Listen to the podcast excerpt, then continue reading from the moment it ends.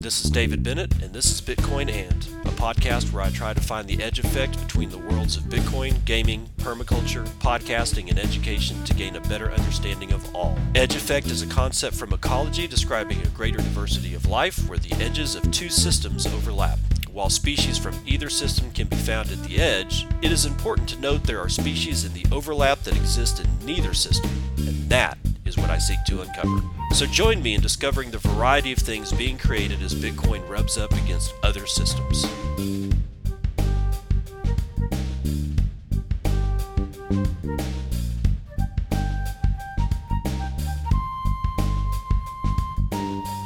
It is ten twenty-four a.m. Wednesday the thirteenth. Man, Wednesday the thirteenth, twenty twenty. This is episode two hundred thirty-eight of Bitcoin And. Welcome to the day after the day after the halvening. Yeah.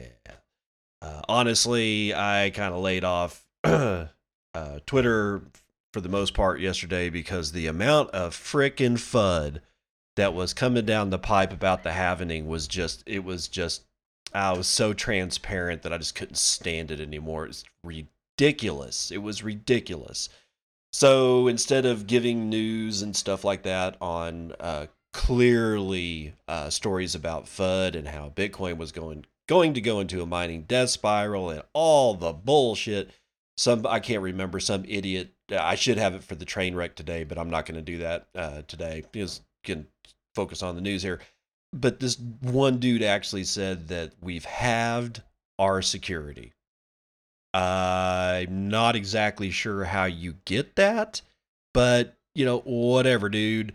So we're going to start out with uh, a piece that demonstrates that nobody that cares about Bitcoin is doing anything but working for Bitcoin, for the future, instead of wasting their time spinning their wheels with F U D generation. We have this one from Citadel twenty-one dot com, and that's going to be at C T D L twenty-one. This is a group that's put together by uh, our friend HODLonaut and a few other people, and uh, it is sort of a collection of writings from people, sort of like wor- uh, words uh, for Joe Rogers' outfit, um, but this is new and, again, done by a different crew.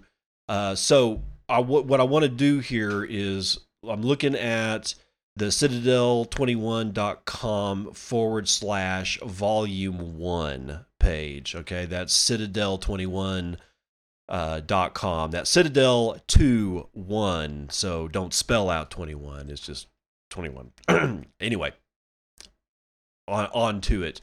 I want to read you one of the stories that they're posting up. Now, there's there's a few here in Volume one. There's a Welcome from HodlKnot.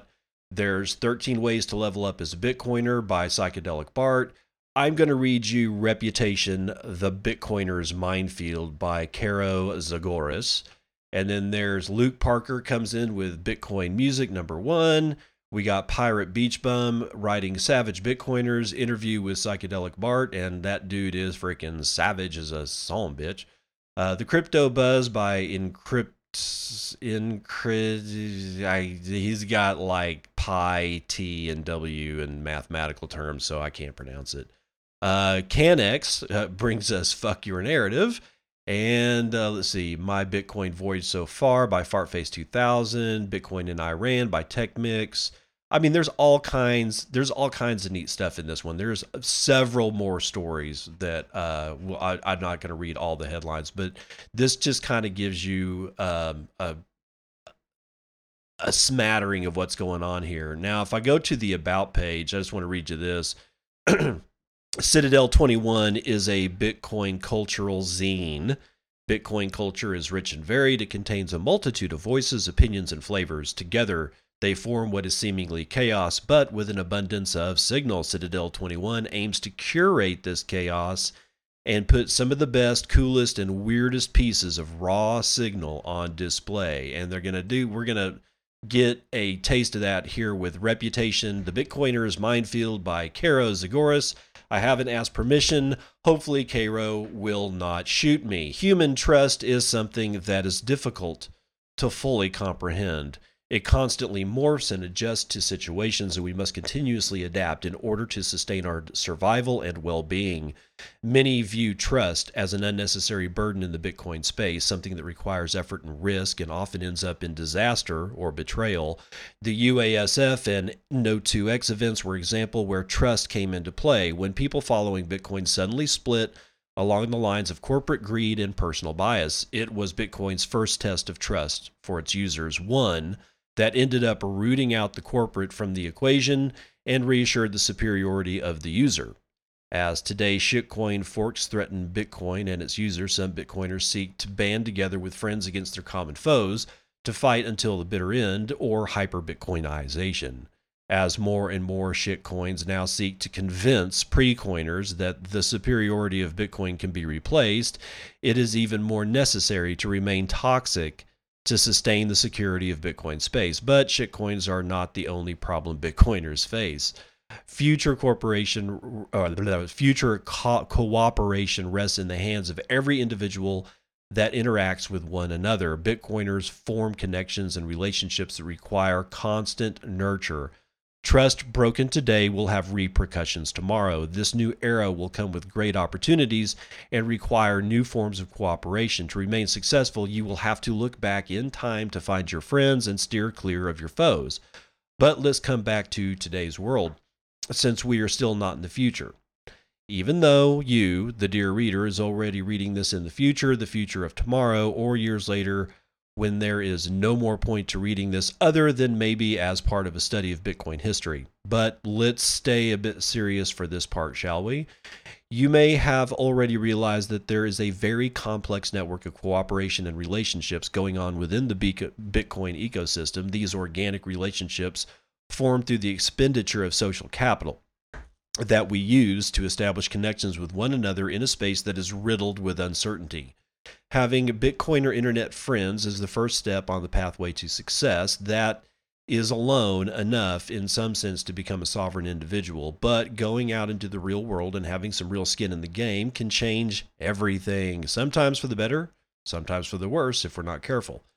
Having real-life friends that share the same ideology, beliefs, and morals as you do will become part of the future organization structures of trust, well beyond the time of this revolution. Personal reputation is that of utmost importance today. It is something besides Bitcoin that you can truly own, something that cannot be taken away or duplicated. You, you will remain you for the rest of your life, even though life will slowly change you. The reputation is earned with your actions and presence within the space. By interacting with your new friends and maintaining this necessary morality, losing your reputation within the Bitcoin space is the end of the line forever.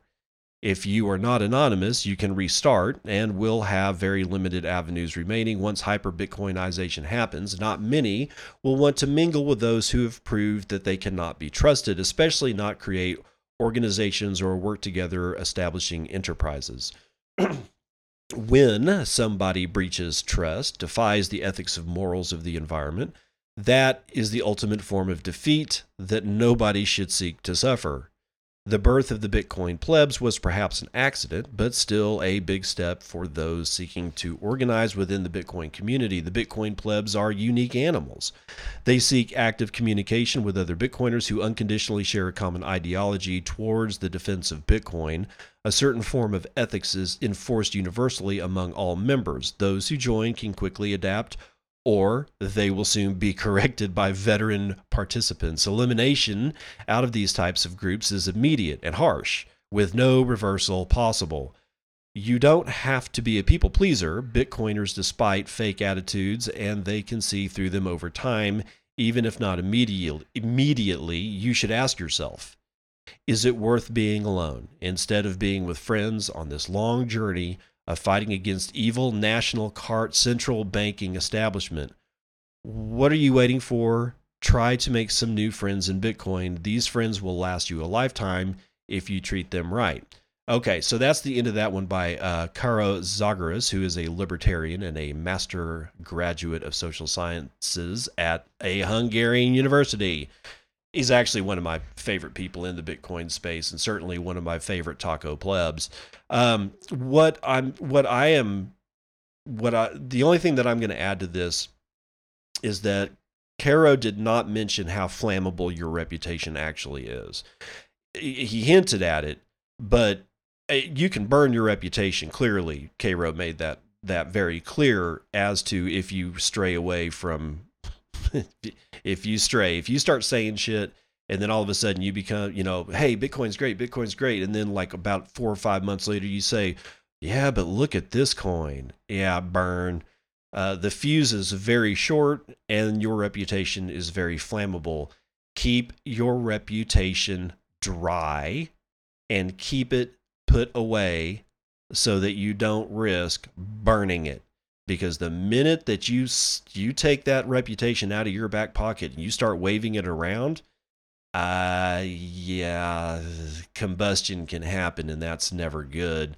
Uh, what is good, though, is the Square C E O, Jack Dorsey, says mobile fintech plus Bitcoin can replace trips to your local branch bank or bank branch. This was written by the Daily HODL staff or the Daily HODL sometime this morning. Billionaire philanthropist and tech entrepreneur Jack Dorsey is mapping out how smartphone features are putting increased pressure on bank branches. As fintech grows and the cryptosphere expands, the digital world of moving money will continue to accelerate with more on-ramps, more options, more integrations, and more ease of use. That puts a big question mark on the future of your local bank branch that has started to resemble a Blockbuster video outlet. Ooh, speaking at the forty-eighth annual J P Morgan Global Technology, Media, and Communications virtual conference on Tuesday, the chief executive of payments firm Square and social networking platform Twitter explains how tech is shifting daily behaviors by moving core banking functions from brick-and-mortar locations to mobile phones. Last month, Square was one of a handful of big tech companies that was approved by the federal government to process Paycheck Protection Program applications for small business owners who are trying to qualify for emergency relief funds amid the coronavirus crisis. Dorsey offered the company's help, noting that fintech firms have the existing infrastructure to reach large segments of the population and can distribute money directly and quickly. C N B C reports that Dorsey's firm claims it has dis- dispersed, or I'm sorry, dispersed funds for sixty thousand applicants thus far, much faster than any bank. The crisis is rapidly turning Square into a platform that can deliver banking services. Activity on Square's Cash App is booming as people sign up to receive their stimulus checks as well as their unemployment benefits. C N B C's Kate Rooney reports that the number of users on Square who are utilizing direct deposits has soared from three million to fourteen million in recent weeks. Dorsey describes how anyone can easily use a smartphone to harness a suite of banking services. Quote, I download this app and I've got a card. I've got a way to hook my payroll to it. I've got a way to buy equities, which I never had before. I can buy this weird thing called Bitcoin, and that's cool. And I can use this card at an A T M. So what else do I need? That's what informs a roadmapper. What are those critical functions that help us replace a bunch of trips to a bank branch? End quote. J P Morgan Chase, the largest bank in the United States, is also revamping its approach to crypto-focused business that are heavily invested in the digital economy and provide swifter ways of moving value. The bank is now reportedly servicing cryptocurrency exchanges, Coinbase, and Gemini. Yes, J P Morgan Chase. Uh, just first they laugh at you. Yeah. Yeah. Okay. Now this one is out of CoinDesk's uh, Lee Kuhn, uh, Michelle Phan, The Beauty of Bitcoin. Now this is an older one. This was written on May the ninth. Uh, okay. So it's not all that old, but still uh, it is what it is. The first woman to gain more than a million YouTube subscribers is now going all in on Bitcoin to promote financial freedom to her loyal fan base. Now hold it. Let's remember what Caro said. um, We were just talking about reputation. This is an instance in which this woman has a reputation and she can burn it down quick. Okay? So just be aware. This is where this is where it starts. If she were to one day say, you know what? X R P is just is so good. And then all of a sudden, every actual Bitcoiner will mute her, like block her on Twitter, whatever, will not promote anything. They will, they will not like retweet her. They won't do like uh, re-Instagram or regram or whatever it's called. Nothing. She'll be cut off except for her fan base. So she's connecting millions of people to the Bitcoin space. So she's the gate, right? That gate can burn down. So just be aware, this is where reputation comes, where you put your reputation on the line. Quote, I kind of view Bitcoin as similar to YouTube, which was part of the decentralization of content, said beauty mogul Michelle Phan. Bitcoin is the decentralization of power. Now that's a great quote, man. Uh, I, I, I, right now I'm liking Michelle Phan. Phan, who turned online beauty tutorials into a fifty million dollars business, learned about Bitcoin while researching gold in twenty eleven. When Phan started raking in money on YouTube, she wanted to diversify her holdings. Phan was attracted to the philosophy of Bitcoin and already had a knack for teaching online. Jack Dorsey is perhaps the only other Bitcoin mogul with a comparably mainstream reputation. Likewise, Phan now has a hand in several complementary companies, including an investment in the music startup Thematic, which helps YouTubers use music without violating copyright infringement. Since the beauty industry has yet to recover from the makeup crash of twenty nineteen, it's increasingly common for women to shop online or run direct-to-consumer brands predominantly sold through social media strategies Phan pioneered. Fans can expect her to continue inve- investing horizontally in different components of the internet-native retail chain. In some ways, the beauty industry is now comparable to the crypto industry. Digital marketing is dominated by social media influencers like Phan, who modeled how such influencers can make money without compromising on honest product reviews. Again, reputation, people.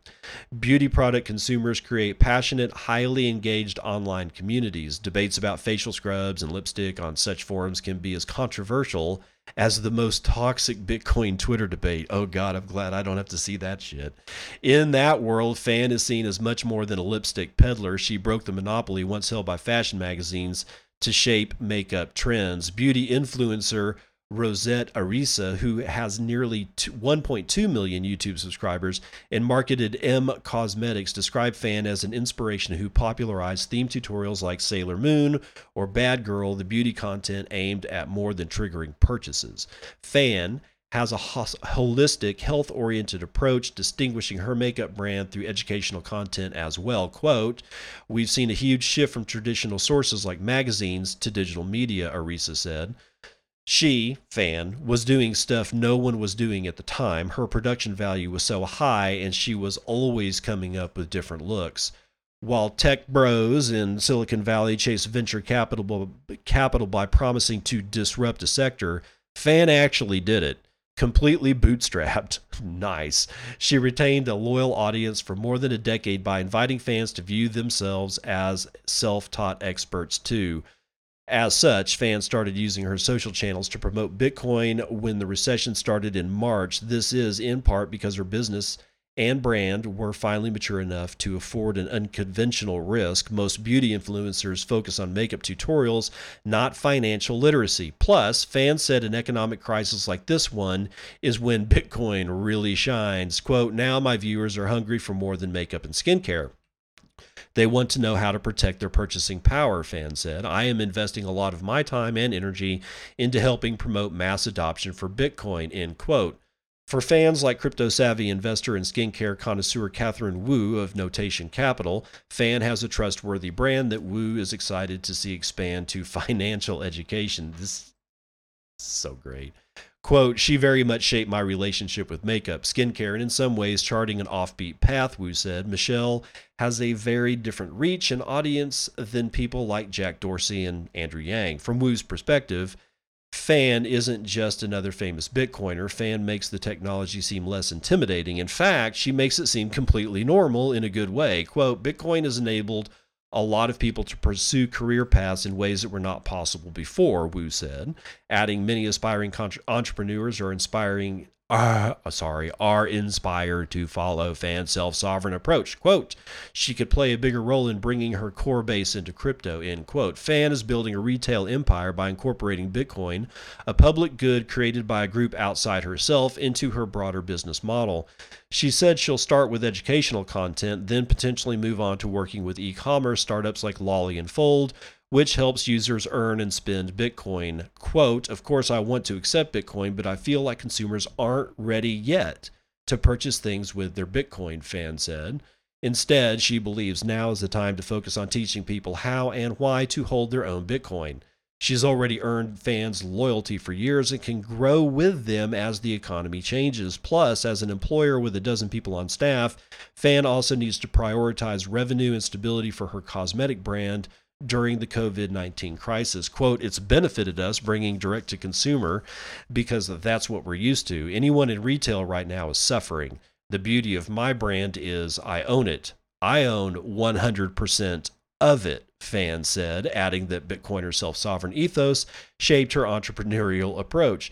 It was a hard road that led Phan to own a lucrative brand that she controlled enough to take a risk on promoting Bitcoin. She told Racked, like her father, had a gambling problem, and the daughter of a as the daughter of Vietnamese refugees, her family grew up poor. Phan unloaded her first makeup tutorial, or uploaded her first makeup tutorial into YouTube in twenty oh seven when she was nineteen. She was thousands of dollars in debt, but started earning roughly twenty-five cents a week from her videos within the first year.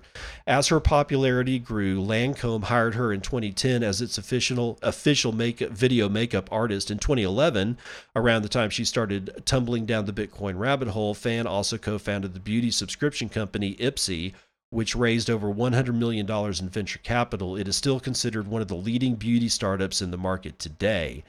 When Phan launched her first pro- product line with L'Oreal in twenty thirteen, it flopped because it was deemed too expensive. Phan was already juggling a successful company, Ipsy, the paparazzi, and her model boyfriend, Dominique Caparo, who speaks Italian and could grate cheese on his abs. Oh my God.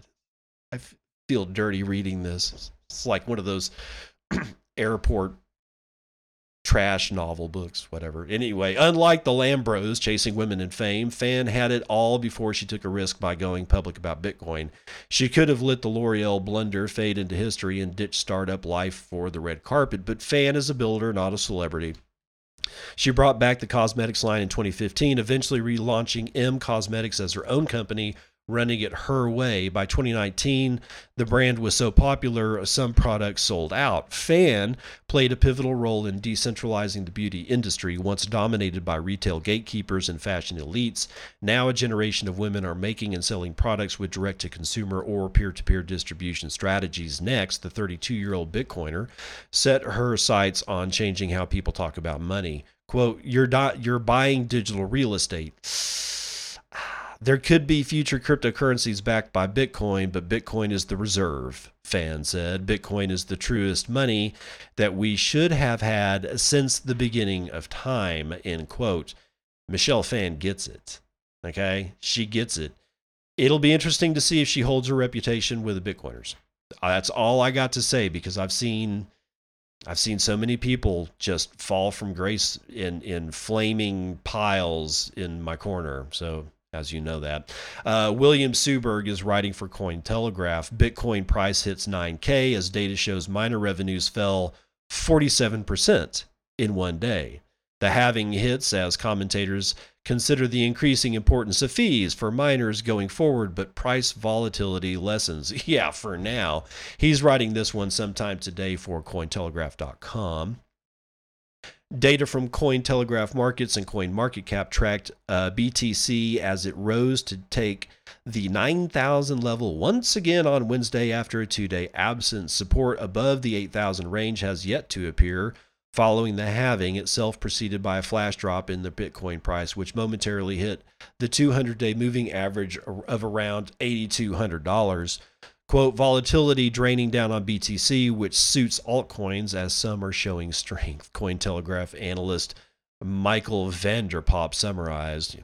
dude. Don't don't get fooled by the altcoins, guys, okay? Meanwhile, the impact of the event on miners became clearer as data confirmed that on May the twelfth, revenue dropped by around forty-seven percent. From seventeen point one six million dollars of block, su- block subsidies and transaction fees the days previously, Tuesday's total was eight point nine five million dollars, figures from monitoring, re- monitoring resource blockchain reveal. Commenting on the changes, Mario Gibney, customer support lead at Blockstream, wrote on Twitter, quote, "The first mining reward of Bitcoin's fourth epoch is seven point one six B T C, six point two five B T C in block subsidy, plus zero point nine one in fees. That means twelve point seven percent is made up of transaction fees, an indication of the brave new world of fee-based security we're venturing f- toward? It's a question." End quote. Consensus suggests that as time goes on, Bitcoin fees will have to rise to accommodate increased demand and the premium of verifiable, secure financial transactions. At present, fees as a percentage of payouts to miners are still far from the level seen even at last year's price highs of thirteen thousand eight hundred, as the overall number of transactions is lower. Yeah, well, okay, that's the end of that one. And this is just going to be, as it all. Ha- As it has been interesting, Bitcoin will continue to be interesting. We don't know what's going to happen. We know what we think has to happen, but I guarantee you that what you think has to happen will change week to week, month to month, and year to year as new things come online that we can't possibly imagine. And that's where altcoiners and the, the shit fork people really, they... They have no imagination whatsoever, and that's why they do the things that they do, or at least one of the reasons. The other is just sheer greed and the fact that they're frauds. I mean, come on, let's let's get real here. But still, we have no idea what's going to happen. If fees are going up and transactions are going lower, like this one says, does that mean that we're all going to die? No, because I have zero idea what the hell's going to happen tomorrow, okay? So just y'all keep that shit in mind, okay? Uh, speaking of shitcoiners, Daily Hodl staff writing this one yesterday for the Daily Hodl says, Telegram officially ends ill-fated crypto project. C E O cites U S domination of global finance. You knew it was going to happen, and this is why I Bitcoin. I this is why I don't care about shit forks, altcoins, shitcoins. This is exactly why. Telegram, the popular mobile messaging platform, has officially abandoned its crypto and blockchain project, the Telegram Open Network, T O N. The company's founder and chief executive, Pavel Durov, made the announcement on Tuesday. The ill-fated T O N project, which never got off the ground, is shutting down following Telegram's long legal battle with the United States S E C. Last month, a United States court prohibited Telegram from launching T O N and distributing its native cryptocurrency called Grams. T O N was designed as a decentralized platform for smart contract developers that could function without any control from Telegram. It's all bullshit. Grams would power the network as a true complement to traditional currencies, leveraging blockchain technology to improve the speed, efficiency, and security of everyday commercial transactions globally. That one paragraph is the exact same paragraph you will find in almost ninety-nine percent of all shit forks, shit coins, and altcoins. It, it, it it's just suit speak, man. You just need to put a tie on that son of a bitch and send it in home in a limo, I guess. But last October, that, that dream hit multiple roadblocks when the S E C accused Telegram of selling unregistered securities after it raised over one point seven billion dollars of investor funds, which included the sale of one of more than one billion grams to thirty-nine United States purchasers. According to Stephen Perkin, co-director of the S E C's Division of Enforcement, quote, "We have repeatedly stated that issuers cannot avoid the federal securities laws just by labeling their product a cryptocurrency or a digital token. Telegram seeks to obtain the benefit of a public offering without complying with the long-established disclosure responsibilities designed to protect the investing public," end quote. In a blog post published on Tuesday, Durov lamented the end of the project after two and a half years of dedicated efforts by top scammers. I'm sorry, I spelt engineers wrong. Quote, we are were very proud with the result. The technology we created allowed for an open, free, decentralized exchange of value and ideas. When integrated with Telegram, Ton had the potential to revolutionize how people store and transfer funds and information. Well, now... Sell, sell, sell! That's right. The court ruling not only stopped Grams from being distributed in the United States, but also globally, writes Durov. Quote, this court decision implies that other countries don't have the sovereignty to decide what is good and what is bad for their own citizens. Sadly, the United States judge is right about one thing. We, the people... outside the U S can vote for our presidents and elect our parliaments, but we are still dependent on the United States when it comes to finance and technology. Luckily, not coffee.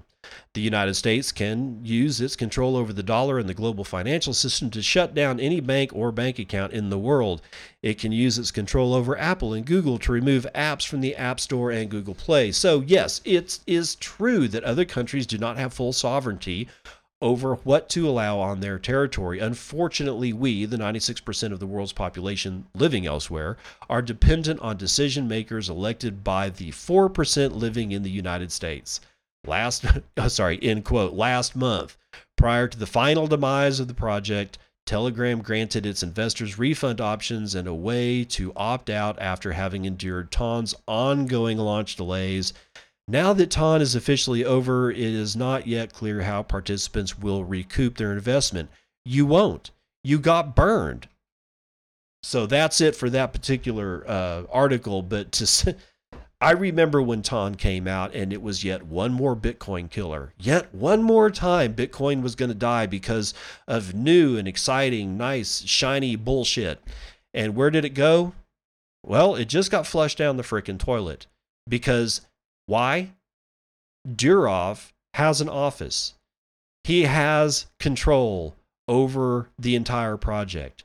Since he has an office, he has a door, and the United States can, hello, Mister Durov, we're here to screw up your day. Now, Durov is one hundred percent right about this, the, the dominance of the United States in, in global finance. He's not lying, and it's not good. I mean, it's not, honestly, I don't think it's actually good for the United States. I don't think I don't think it'd be good for any country to have this much power. It's bullshit. And again, it's why I Bitcoin. The Fed just started buying seven hundred fifty billion dollars in junk bonds. Oh, I'm sorry. I spelt E T F wrong. Sell, sell, sell. The Federal Reserve Bank of New York has started its program to buy up lots of corporate bonds in the form of exchange-traded funds. Yeah, junk bond by any other name is still a junk bond, people. This is, in fact, Robert Stevens writing sometime today for Decrypt dot co, and he continues by saying the Federal Reserve is buying up seven hundred fifty billion dollars worth of corporate bonds. It announced yesterday it's the first time the Fed has bought them and incentives, incentivizes large companies to sell bonds to get easy lines of credits to pay back loans. Jeez. They're just inflating the debt away, but they're not really inflating the debt away. It It's weird, whatever. The bonds are bought in the forms of E T Fs. The Treasury is spending seventy-five million dollars, which investment firm BlackRock is leveraging by ten to one. Jesus.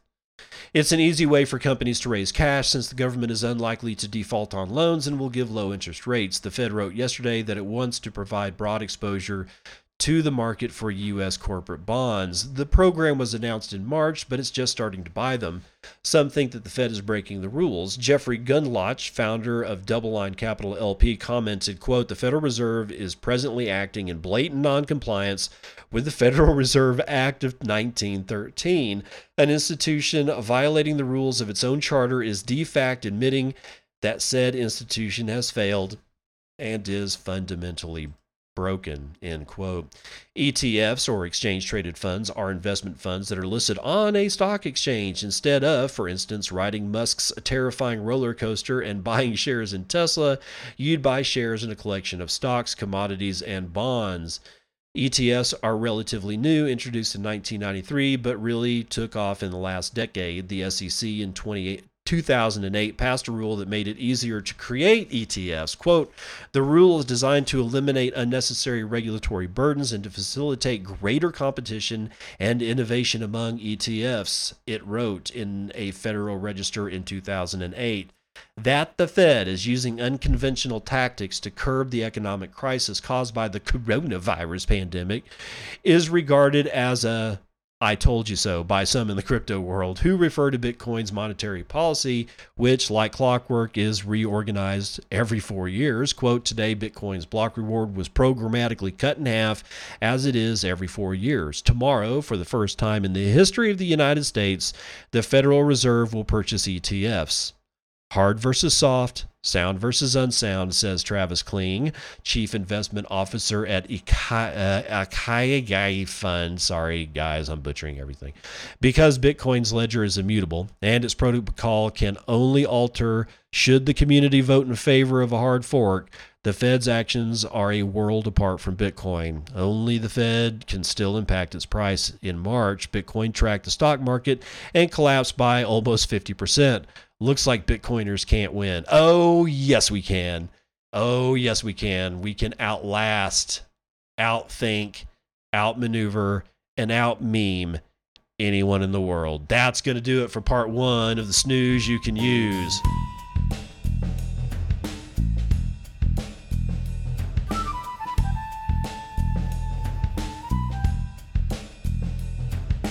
All right, let's do some vital statistics here. I got cnbc.com forward slash markets up, and it looks like, ugh, kind of looks like a little bit of a bloodbath, but I mean, we're we're down by two. We're the markets are down two percent. Okay, so do with that what you will, but still, Bitcoiners see two percent as like a ugh, a nothing event. But when you're talking about something that dominates the world's financial markets, two percent can suck. So what do we have here? We got S and P five hundred down one point seven percent. NASDAQ is down one point five percent. The Dow Jones is down one point nine seven percent. The F T S E is down one point five percent. Nikkei is down one half. The Hang Seng is down a quarter. Shanghai index is up a quarter. Uh, bonds, everything, all the yields got pushed down lower. The United States thirty-year bond is yielding one point three percent.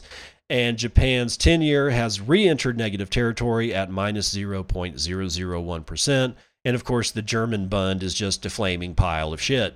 It looks like oil got hit by a one point two percent drop. Its last, which I presume is West Texas Intermediate, is twenty-five dollars and forty-seven cents. Gold is up a percent by fourteen dollars to hit one thousand seven hundred dollars and twenty-one cents. Let's talk about real money. Bitcoin is at nine thousand one hundred thirty-six. Looks like my high is going to be over at hit B T C. Nope, G DAX has it at nine thousand one hundred sixty-four. It does, in fact, look like the nine thousand one hundred thirty-sixes are g- going to be our low. So, eh, pretty tight trading range. Mar- uh, we have three hundred thousand transactions in the last twenty-four hours, representing twelve thousand five hundred transactions per hour. We have one point one nine million B T C being sent in that twenty-four hour period, with forty-nine thousand seven hundred B T C being sent on average per hour, with an average transaction value of three point nine three B T C and the median transaction value at zero point zero four eight B T C, or about at four hundred fifty bucks. Block times are high. Can you guess why? eleven minutes and twenty seconds. In fact, it's a minute and twenty over the block production time that should be. We have zero point eight B T C being taken in fees on a per block basis. Holy shit. And one hundred ten B T C being taken in fees total over the last twenty-four hours. The hash rate dropped by twelve percent. We are back down to one hundred eight point nine exahashes per second. Gee, it does not appear to me that our security was halved, like some idiot was saying yesterday.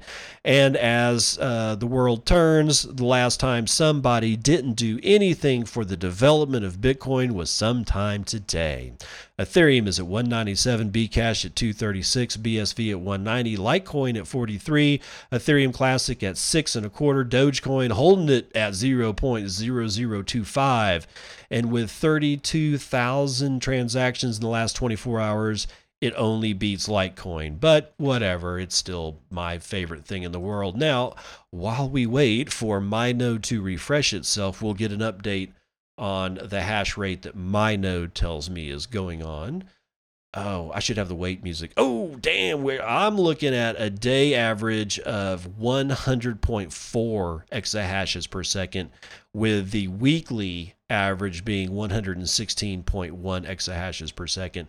Yeah, hold on tight, people. It's going to be a wild ride. There's there's no no doubt about that. Let's get into Clark Moody Bitcoin.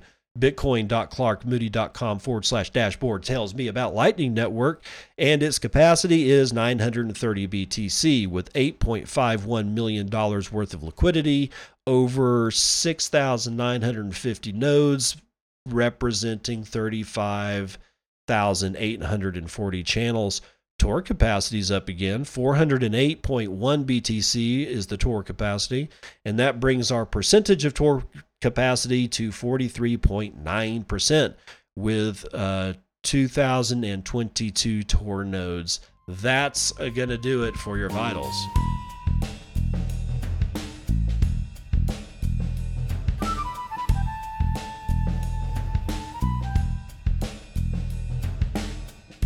We shall continue with the news you can use. It's Morning Roundup Part two. Bitcoin's halving block includes a message to remind us why it was created. Colin Harper's writing this for Forbes dot com. Forbes. Again, that's Forbes. The miners who extracted the last block reward under Bitcoin's old block subsidy rate of twelve point five Bitcoin every ten minutes paid homage to Bitcoin's creator with the message they inscribed on the block itself. New York Times dated April ninth, twenty twenty, with two point three trillion dollars injection, Fed's plan far exceeds two thousand eight rescue. Couldn't have written it any better myself. The headline is in reference to this New York Times article on the Fed's response to the incipient economic crisis. The template used by F two Pool, the miners who mined the six hundred thirty thousandth block, is an allusion to one left by Bitcoin's creator of the first block on Bitcoin's network over a decade ago, which read, The Times, third of January two thousand nine, Chancellor on brink of second bailout for banks.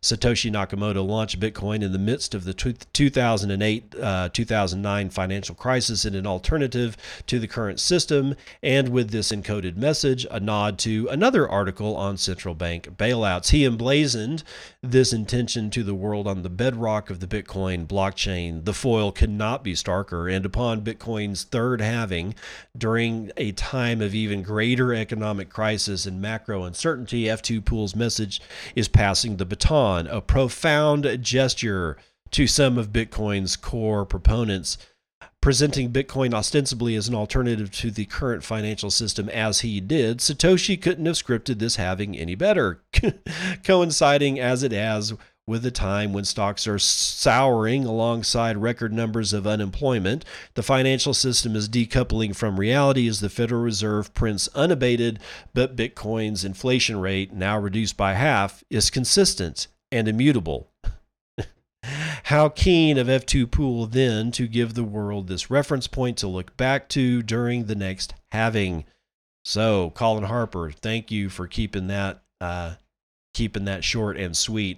So yeah, the the the the importance of Bitcoin, the halvings, the Bitcoin's monetary policy, all in a nutshell, right there.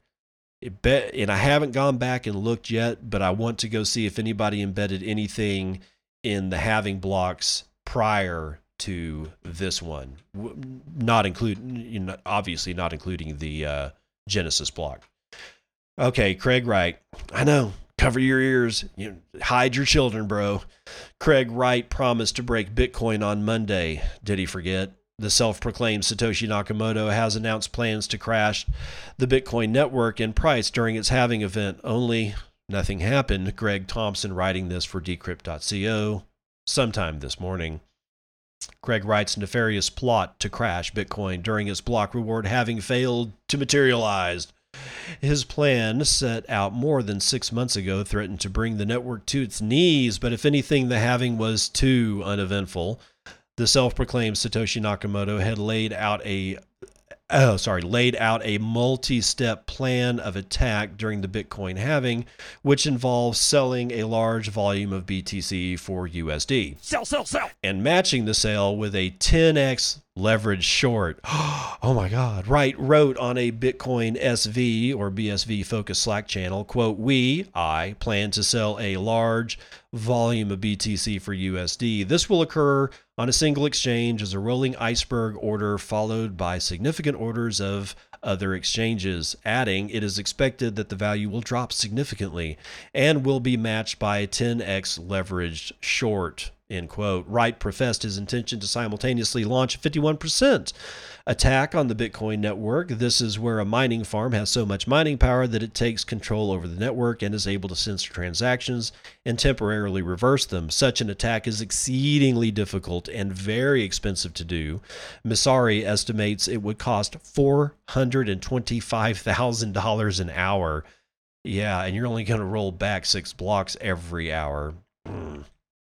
Wright's plan involved only mining blocks containing his own transactions as well as SegWit transactions. SegWit is a proffered solution to the Bitcoin scaling problem where transaction capacity is effectively increased from one megabyte to four megabytes uh, by splitting transaction data into two parts. SegWit was impl- implemented on Bitcoin in twenty seventeen, but it wasn't embraced as the Bitcoin scaling solution by everyone.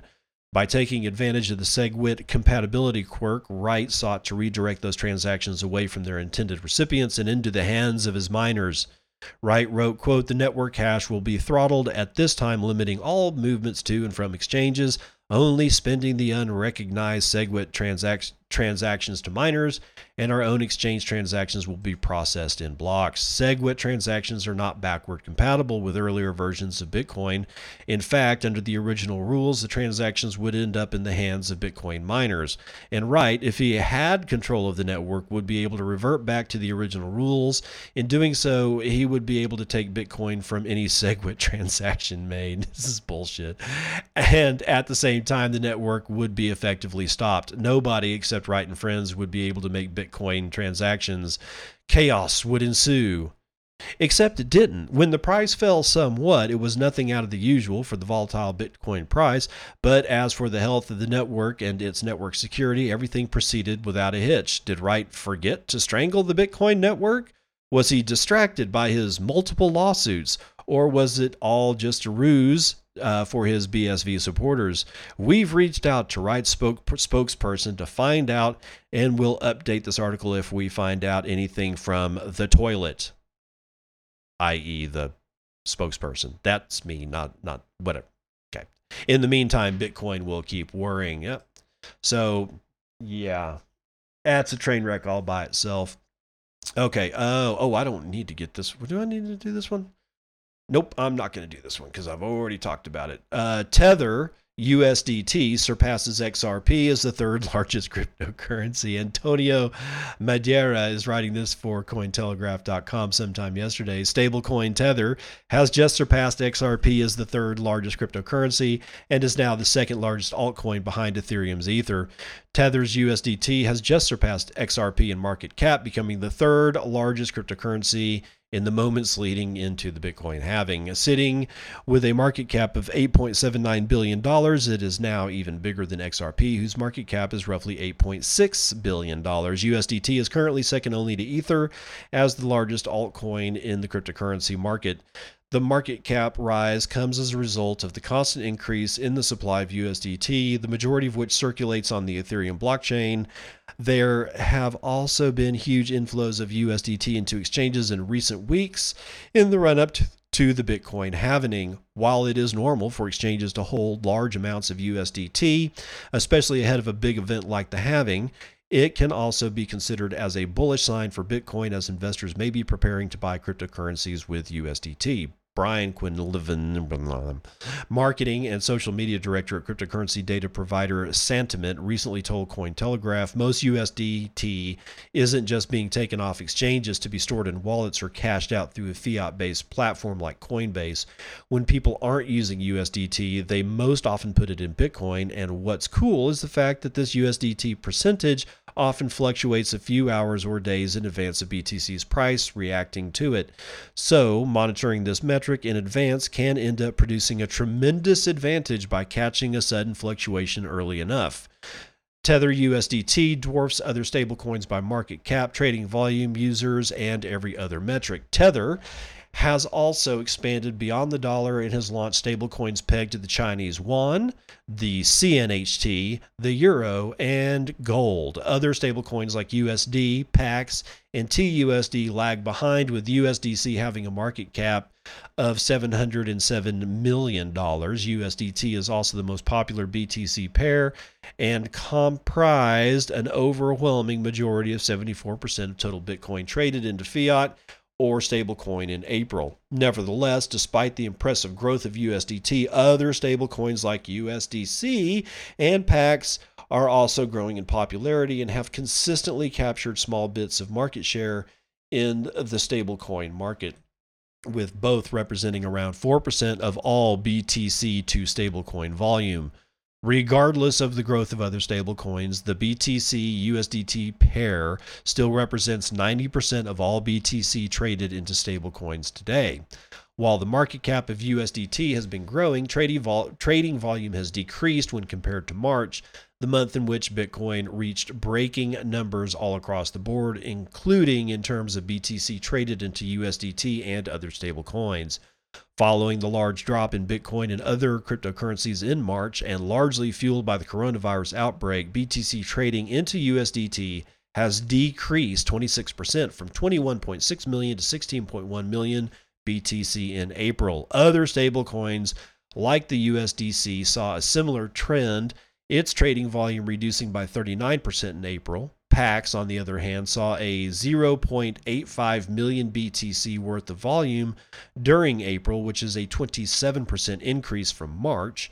Both stablecoins, although not as big as U S D T, beat direct fiat pairs like B T C, the B T C Euro pair, and the B T C K R W pair, showcasing the popularity of stablecoins. It is likely that stablecoins are continuing to grow in popularity due to their usefulness, even to those that are not invested in the cryptocurrency market themselves. However, it is also possible that the continued interest can be seen as a bullish sign for Bitcoin, as research has shown there is an inverse correlation between U S D T on exchanges and the Bitcoin price. So there you go. Tether apparently just ripping holes in everything. Um, again, I honestly, I have no feelings to Tether either way. I honestly don't. I don't give a shit. I don't trade, so I don't need Tether. If I was a trader, I would probably be using Tether.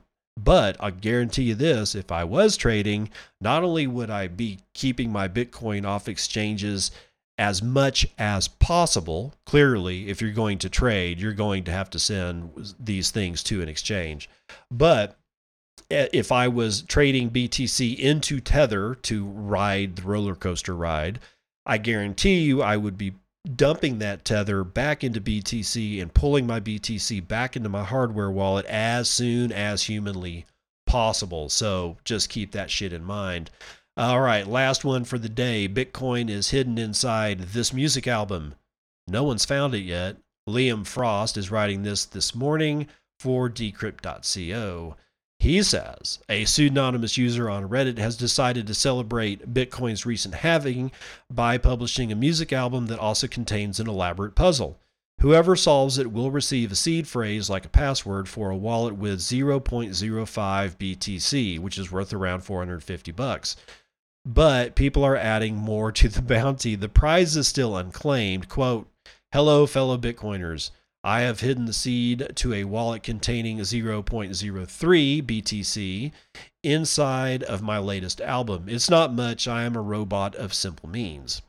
solve it, then sweep the keys, the creator of the puzzle, known as Logic underscore Beach, wrote on May the twelfth. The overall vagueness of the rules became a bit baffling for Redditors, as it's not entirely clear where to look for the clues.